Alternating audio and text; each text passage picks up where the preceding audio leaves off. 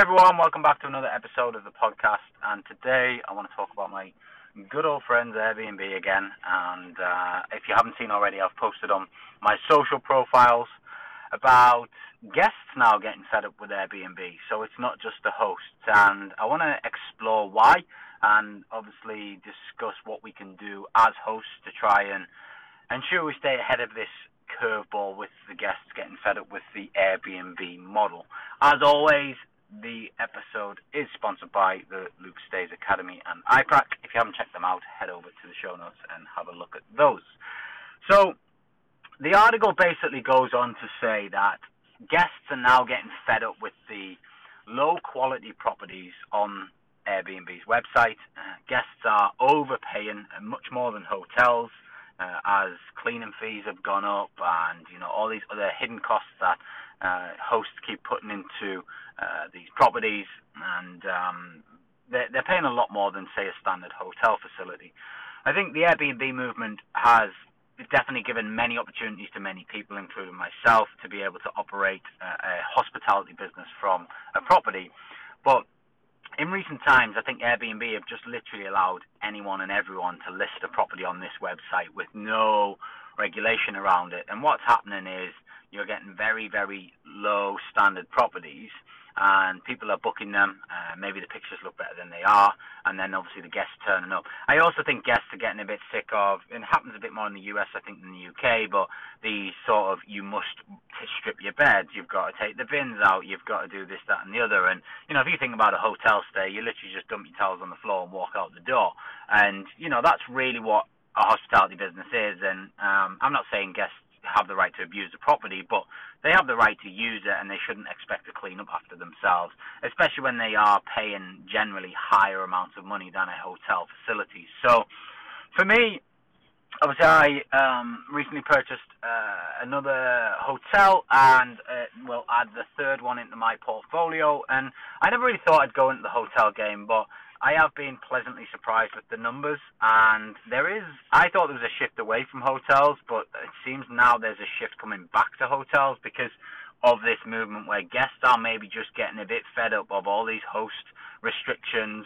Um, and don't get me wrong, we do it. You know, we get them to verify, we want terms and conditions signed, we want IDs submitted, and then we want a deposit. Now, hotels do something very similar. They just do it on site on check-in, and it's a lot easier um, than maybe you know the guest feels when they have to go to these different websites and they've got to do this, that, and the other, and um, you know they're getting chased from obviously guest handlers to to complete them so they can get their lock codes, and you know if they don't do it, they're not getting in, and you know that can cause issues, especially if they're you know stood outside in the rain or you know it's late at night or whatever. But I think there's got to be this fine balance of you know we need to act like hotels and we've got to give a better experience than a hotel. I think if you want to make this model work, especially if you're going to be charging more than say what a hotel room would cost. And I think, you know, at the end of the day, we're not a hotel in the main uh, for these, you know, service apartments, service houses.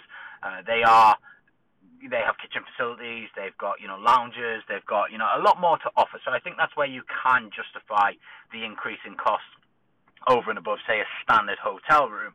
However, the services aren't there, so you potentially, you know, haven't got a, a, a, clean going on every day or a bed change going on every day. You haven't got somebody there to welcome you in. You haven't got, um, you know, potential breakfast or, or evening dinner facilities. So, where does that cross in terms of okay, well, we're charging more, but we're also not offering those services that maybe a hotel will. So, it's trying to find that balance and I think Airbnb have lost this. I think Airbnb, you know, they had a time when they used to verify guests, although albeit not very well. Um, and now that's gone out the window. It seems anyone can book on Airbnb. They had a time where you know, it was seemed to be a bit stricter to get your property onto Airbnb. Now it's literally every man and his dog can put a property on, and also uh, scammers are taking other people's listings with pictures and putting them on as well, and they're managing to get away with that. Again, uh, you know, dive into iProc because iProc protects your guest on that front, um, you know, and is why I am a big advocate of iProc and what they do to build the confidence uh, between ourselves, the hosts, and the guests um, as a bit of a, a side topic there. But you know, back on topic, I think we have to be uh, really uh, trying to make their experience as best we can better than a hotel. And in the main, I think Airbnb really are getting it wrong at the minute, and if they're not careful, I think. I mean, don't get me wrong, they're a huge organisation. They've got so much stock, and I'm pretty sure they're not going to go bankrupt overnight. But you know, when you start pissing off your guests, who is their customer as and they've already pissed off the hosts with various things like air cover, the COVID refunds, and many other things, the lack of control, the resolution fees. Um, you know, they're they're in hot water here. But what can we do as a host? Obviously, I always stress how important it is to get your direct booking game in order, and I think you've got to be working at that. You need to be 70, 80% direct bookings as much as you can every single month. Get that consistency, and there's many ways to do that. I think you need to be less and less reliant on someone like Airbnb, who probably is the worst terms of lack of control on your business. At least with Booking.com and some of the other sites, you can argue the toss on cases uh, for refunds, whereas with Airbnb, it's almost like we're not even going to listen to you as a host. We're just going to fully refund the guest and keep them happy.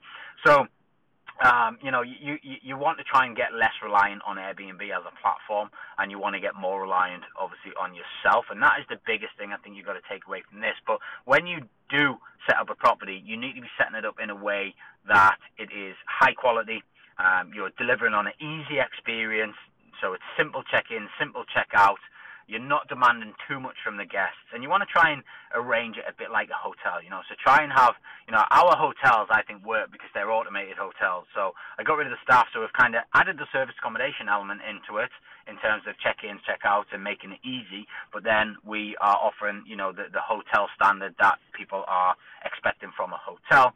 Uh, obviously, minus some of the facilities, but I think that's factored in in the rate slightly. So, you know, that's why I think the hotels are working well for us at the minute. But uh, we then take, need to take that to the to the service element. Now, you're probably not going to be, you know, serving breakfast in your service apartments and things like that. I'm not saying you've got to go that that far, but there are certain things that you can do to try and just leverage up that experience and start helping the guests feel like it is better than a hotel experience. And I think if you do that and you achieve that, then you'll always stay ahead of this curve that is happening.